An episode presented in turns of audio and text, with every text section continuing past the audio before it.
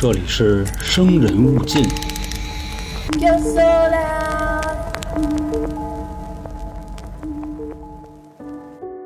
本期节目呢，继续给大家带来啊新香港十大奇案系列。那咱们今天要说的这个啊，就是发生于一九八四年的丽景村情杀案。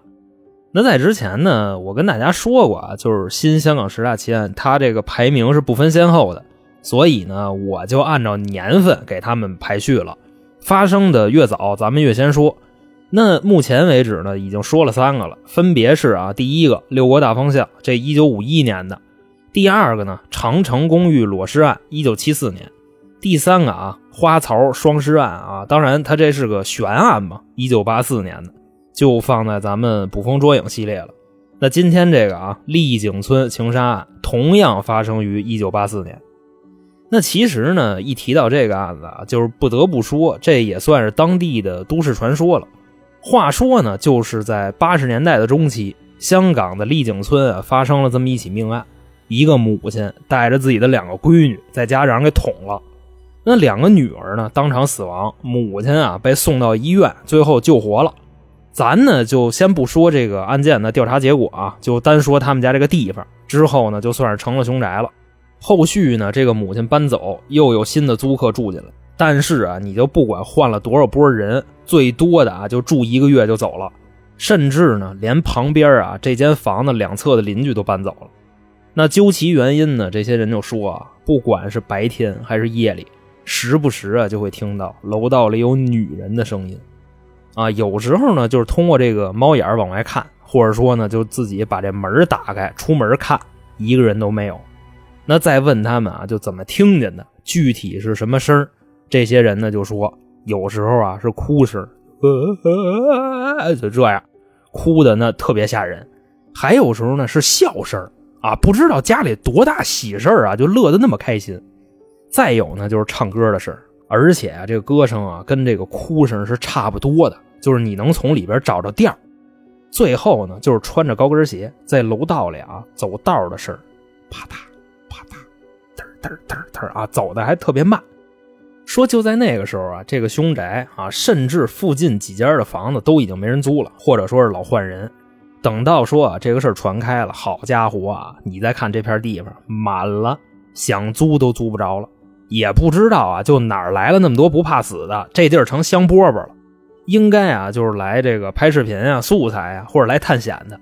那当地呢，这个物业啊，也觉得这事儿特别的胡闹，索性就拿水泥啊，给这间凶宅还有旁边啊这两间屋子就都给糊上了。那意思啊，就是把你们这念头彻底给它断了，省得就招来一帮这个探险的、拍视频的这之类的，打扰附近居民的休息。等于说呢，就是消停了一阵子啊，就只有这么一阵子。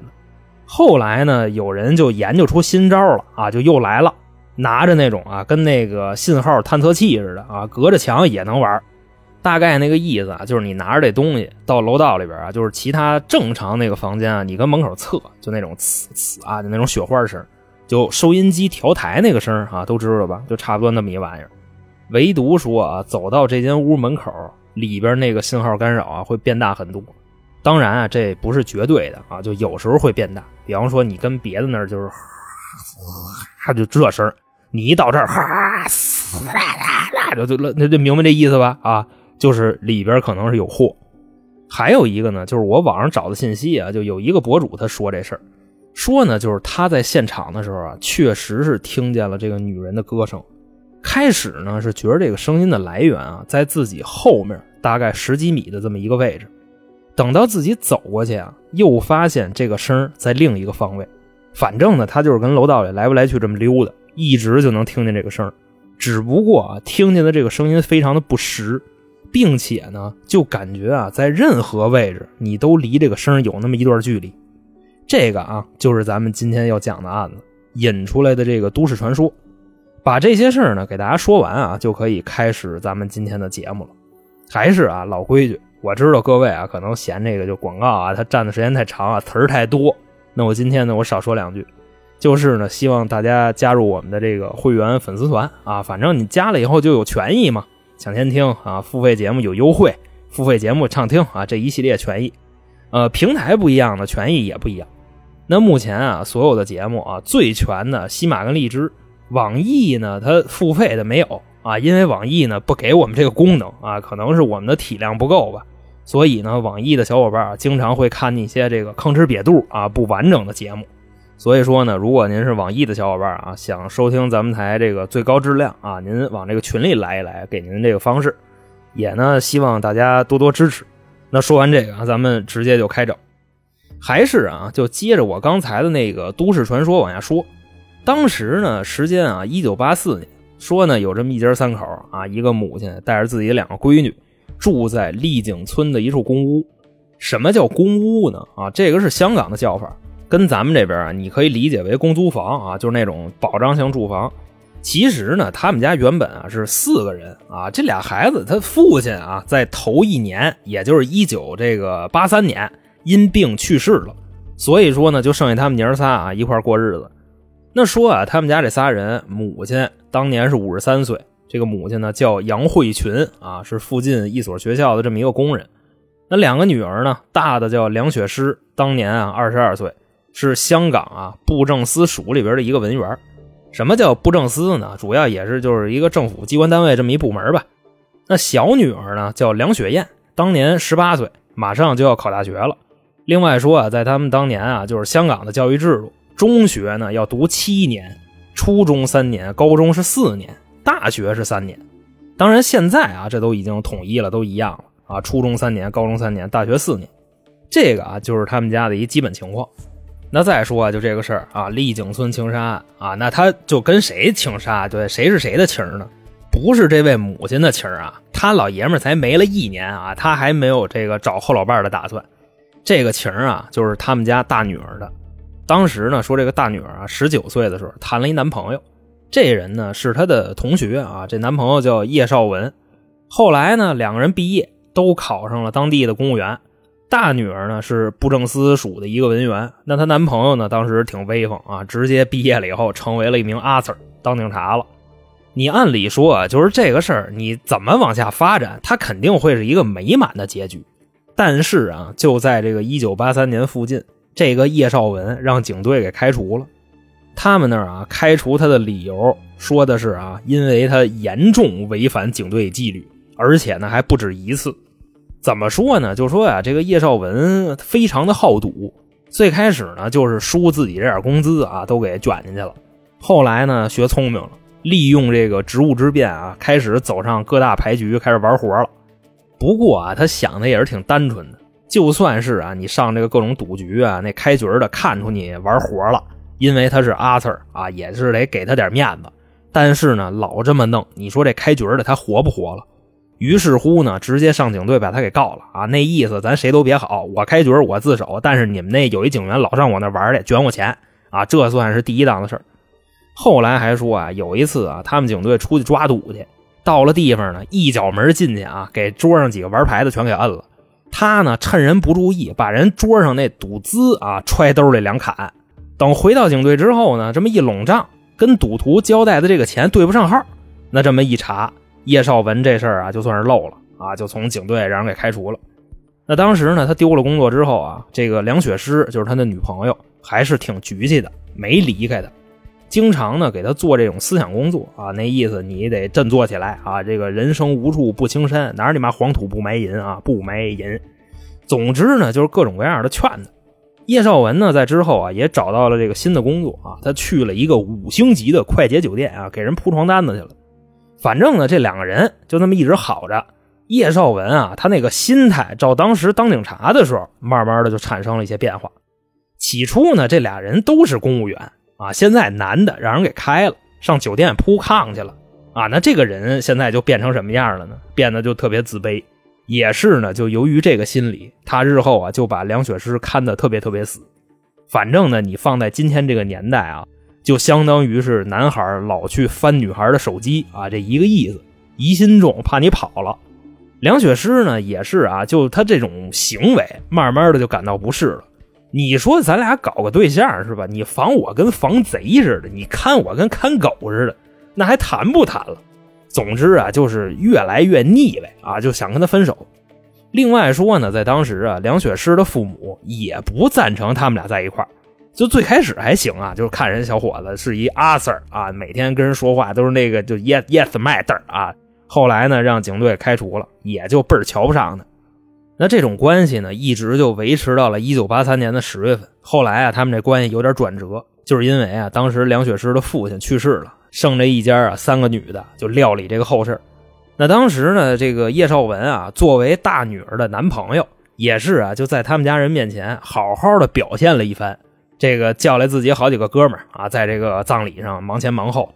还弄来好几辆这个依维柯大金杯啊，拉完死人拉骨灰啊，喇叭声挺悲，就是唢呐他再吹啊，反正就那意思吧，尽心尽力。那从这之后呢，他们一家人啊，对叶绍文这个人的态度就转变了，说呢，这个小伙子啊，虽然是让警队开除了，日后也没有什么前途，但是呢，人对咱好啊，就值得信赖，这孩子靠谱，也就不那么反对啊，他跟梁雪诗交往了。那梁雪诗呢？因为这件事也挺感动的啊，说那还怎么着？那接着好呗。叶绍文这边啊，也发现了就是这家人对他的一个态度啊，他就是觉着人家对他越来越好，那他就开始得寸进尺了，直接啊，怎么说呢？上人女朋友家住来了。反正啊，就当时我看到这儿啊，咱有啥说啥啊，这忒不规矩了。你说啊，就除了那种倒插门的女婿啊，夫妻在娘家，按理说啊，老规矩啊是不能同房的。您这还没结婚呢啊，就跑人家住着去了啊？这是不是有点就就那什么呀？不过呢，就这块啊，他们家那老太太倒没说什么。但是啊，梁雪诗的妹妹梁雪燕她不干了，说呢怎么着啊？就自打姐夫来了之后啊，这个生活幸福指数直线下降。首先说呢，就是因为他们家仨女的，就算啊这个叶绍文他不来，抢厕所都是个事儿。你上班上学对吧？姐姐妹妹都得打扮呀。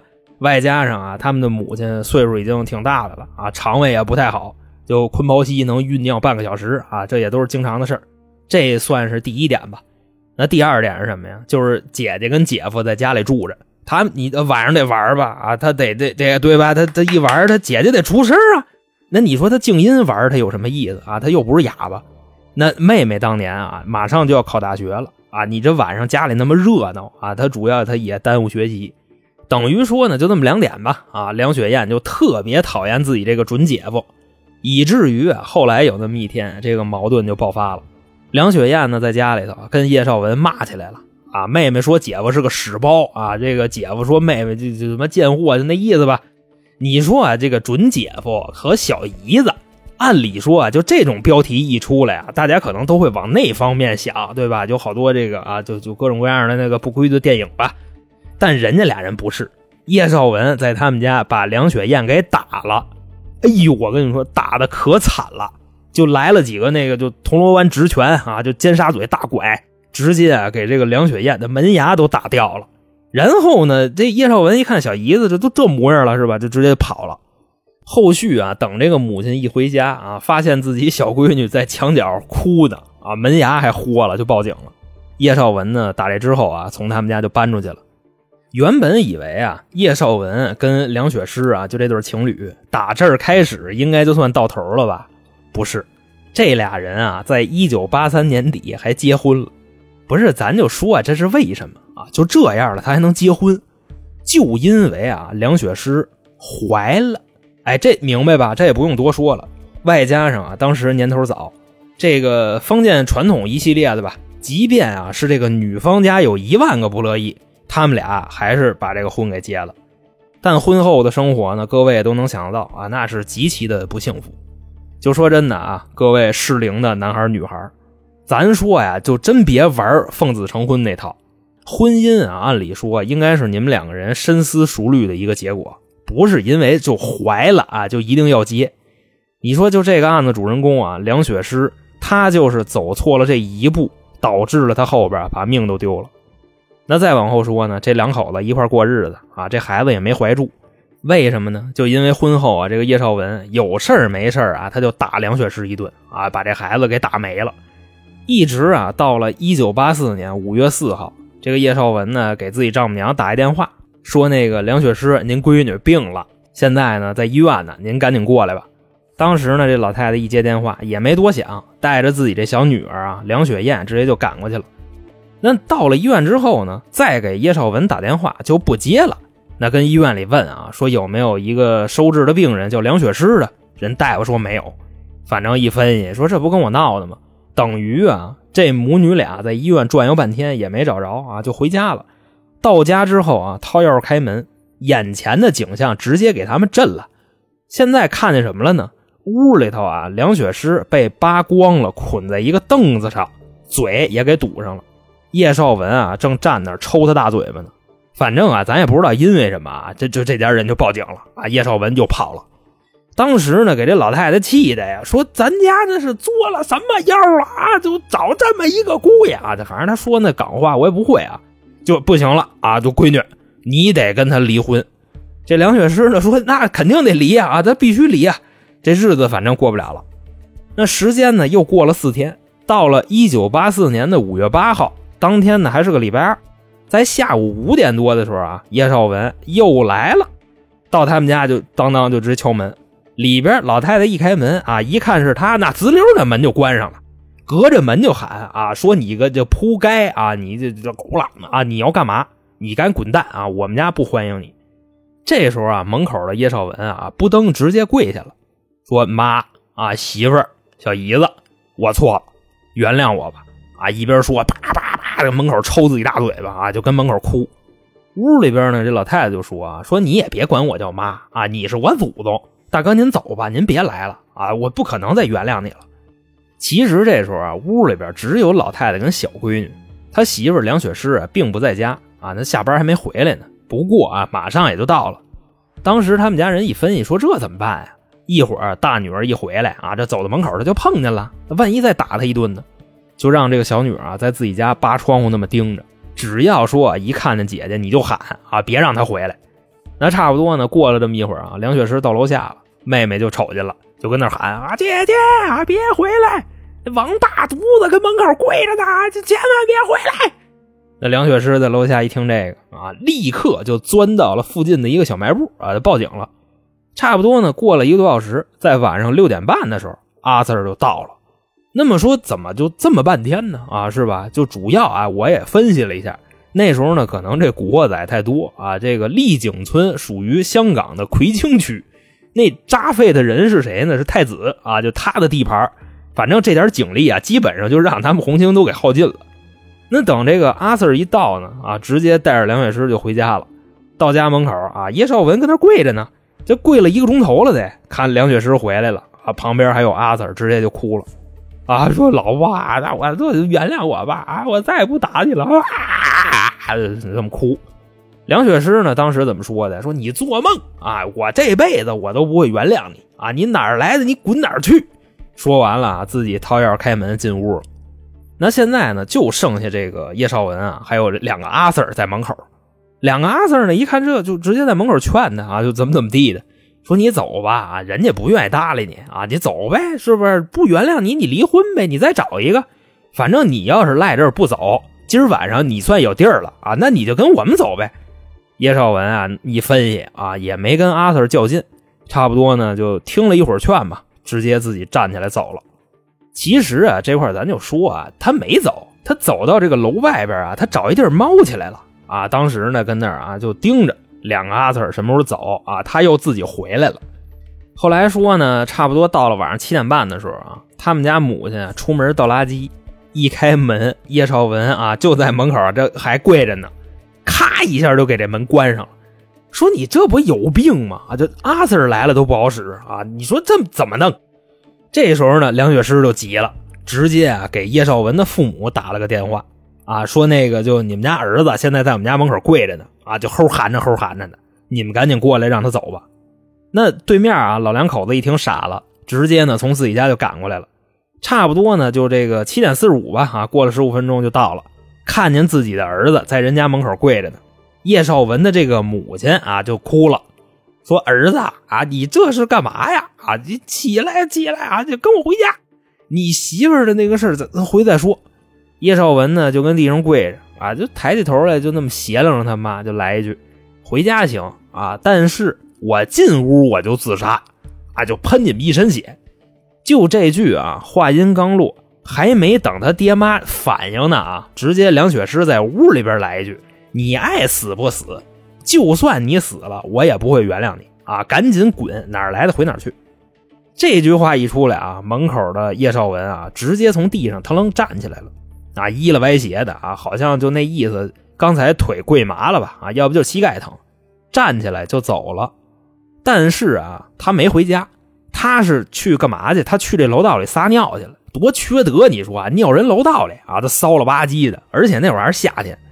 当时呢，就在这屋里边啊，女方的母亲听见男方的父母来了。这个基本的礼数还是有的，直接开门就出来了，跟那老两口子就说：“啊，说不行，这个二位啊，带令公子上那精神病院去看看去呗。啊，今天跟这儿跪了得一个多钟头了啊，你说谁家好人干这事儿啊？反正啊，就是双方的长辈啊，在门口就说这个事儿。叶绍文啊，这时候撒完尿回来了，就站旁边啊，看着他们说话。等这双方的长辈聊完了啊，叶绍文直接擦从兜里掏出一把刀来。奔着这个女方的母亲啊顶脖子上了，直接就喊啊开门！不开门我弄死他！开门！那女方的母亲啊被刀顶着呢，一分析，你说这门能开吗？啊，这开门了，他不得捅我俩闺女吗？就跟门口喊啊，就别开啊，千万别开！但屋里边啊，梁雪诗为了自己母亲的这个安危啊，还是把门开开了。就这会儿啊，伴随着这门一开，叶绍文啊直接一个脖溜子给这老太太摔地上了。那刀啊，直接奔梁雪诗就来了，一刀扎心脏上，随即啊拔出来，顺脖子啊，划了一口子，梁雪诗当场死亡。那旁边的妹妹啊，梁雪燕想冲过来救自己的姐姐，也让叶绍文给捅了，直接啊第一刀是照脸上砍的。叶绍文呢，他平时他也恨他这小姨子啊，为什么砍脸呢？就泄愤呗。第二刀啊，把脖子给抹了。那在房子外边呢，女方的母亲从地上爬起来了，直接啊冲进屋里头要跟叶绍文拼命，啊也是过来，呲一刀扎肚子上了，然后说啊这个叶绍文扬长而去。那当时呢，你就看现场那模样啊，外加上叶绍文他也沾了一身血，他走的时候啊，就这个血还往地上流呢，啊留下了一条血路，就从这楼道里出去。那再说旁边啊，叶绍文的父母啊，全程就看着叶绍文挥刀杀人，他们呢也没有丝毫的动作，就站在原地啊，干瘪，就那个状态啊，干瘪，不知道是不想管还是给吓傻了。甚至呢，叶绍文走了之后啊，他们还进屋看了一圈啊，看这俩女孩死了，老太太还有口气儿，但是啊，他们也没打电话叫救护车，直接啊从这块就走了，回家了。就被害人他们家这老太太啊，还是邻居打电话报警救的她。那再往后呢，这个阿 Sir 就到了，过来一看，死了俩，一个重伤。问邻居说谁干的？邻居说他们家女婿。那就甭说了，直接上叶绍文家就掏人去了。那到那儿就给摁了，没跑。后来说啊，在警署啊，他也就都交代了。毕竟啊，这个叶绍文他之前他也当过警察啊，这时候再扛基本上没有什么意思了。那往后说啊，过了五个月。到了一九八四年的十月份，法院开庭，这基本上全程也没有什么反转啊，就是他的那个辩方律师啊，唯一这么一臭不要脸的，说他是冲动杀人啊，反正这个说法直接也是让法官给撅了。那意思啊，你冲动杀人是吧？那您那把刀是从哪儿来的呢？是在现场变出来的吗？冲动杀人啊，大多都是就地取材啊，别扯那没用。而且啊，咱就算就梁雪诗在屋里边说的那句“就算你死了，我都不会原谅你，你爱哪儿死哪儿死去”，就这句话啊，激怒了他。那距离他杀人也有一段时间，对吧？这一段时间啊，你从这儿站起来，走到那头撒了泡尿，你再回来，这中间隔了至少得有几分钟。你并不是立即动手杀的人啊，所以你这个不太符合冲动杀人。那最后啊，这个判决结果是什么呢？本案的被告人叶绍文啊，被香港法院判处死刑，但是啊，这后边有啥说啥，叶绍文啊，并没有被执行死刑，因为说啊，这个香港好像从这个一九七零年开始就没执行过死刑了，那等到了一九九三年，正式就算把死刑废除了，所以呢，这个叶绍文啊，也就算是在这儿终身监禁吧。就你包括说啊，我之前做过的老的香港十大奇案。什么雨夜屠夫林过云啊，还有那屯门色魔林国伟啊，我没记错的话，应该叫这名，这不都没死吗？我印象比较深的执行了死刑的，就是一九六几年那个三狼奇案那三郎最后都被执行的绞刑。另外，咱还说啊，就是这个叶绍文的父母啊，他们两个并没有事儿，不存在说这个同谋或者是包庇。虽说呢是这个见死不救，但是并没有知情不报，也没有证据说啊，就叶绍文预谋杀人的时候，他爹妈就参与了，这都没有。那么好啊，这个就是新香港十大奇案里边的第四个，发生在一九八四年的丽景村情杀，在这儿呢就给您各位啊讲述完毕。反正就目前呢，就您啊，或者是您的朋友，日子呢，就比方说有那种啊，就过得不太顺心的啊，不能乱跑什么的啊，就听听这些人间疾苦吧，因为至少咱没赶上故事里的这些事儿，对吧？如果呢，就是您喜欢我们的节目啊，告知一下，我们的微信公众号啊叫“春点”，春天的春，字典的典，那里边呢有收听咱们台啊特别节目的方式，那邪点啊比这个就邪多了。还有呢，就是周边产品啊，就最受欢迎的社畜班逼杯，还有进群的方式。当然了啊，就是还希望各位加入我们的粉丝团啊。这刚才说了，如果您是喜马的听众啊，加了粉丝团以后，平台的付费节目畅听啊，什么李昌钰啊、生化危机啊，就是日常的节目也能抢先听。如果呢，您是励志的听众啊，加了粉丝团能抢先听啊，付费节目还有优惠券。那成啊，今天咱就这么着。我是本台的杀人放火江源老航，我们下期再见，拜拜。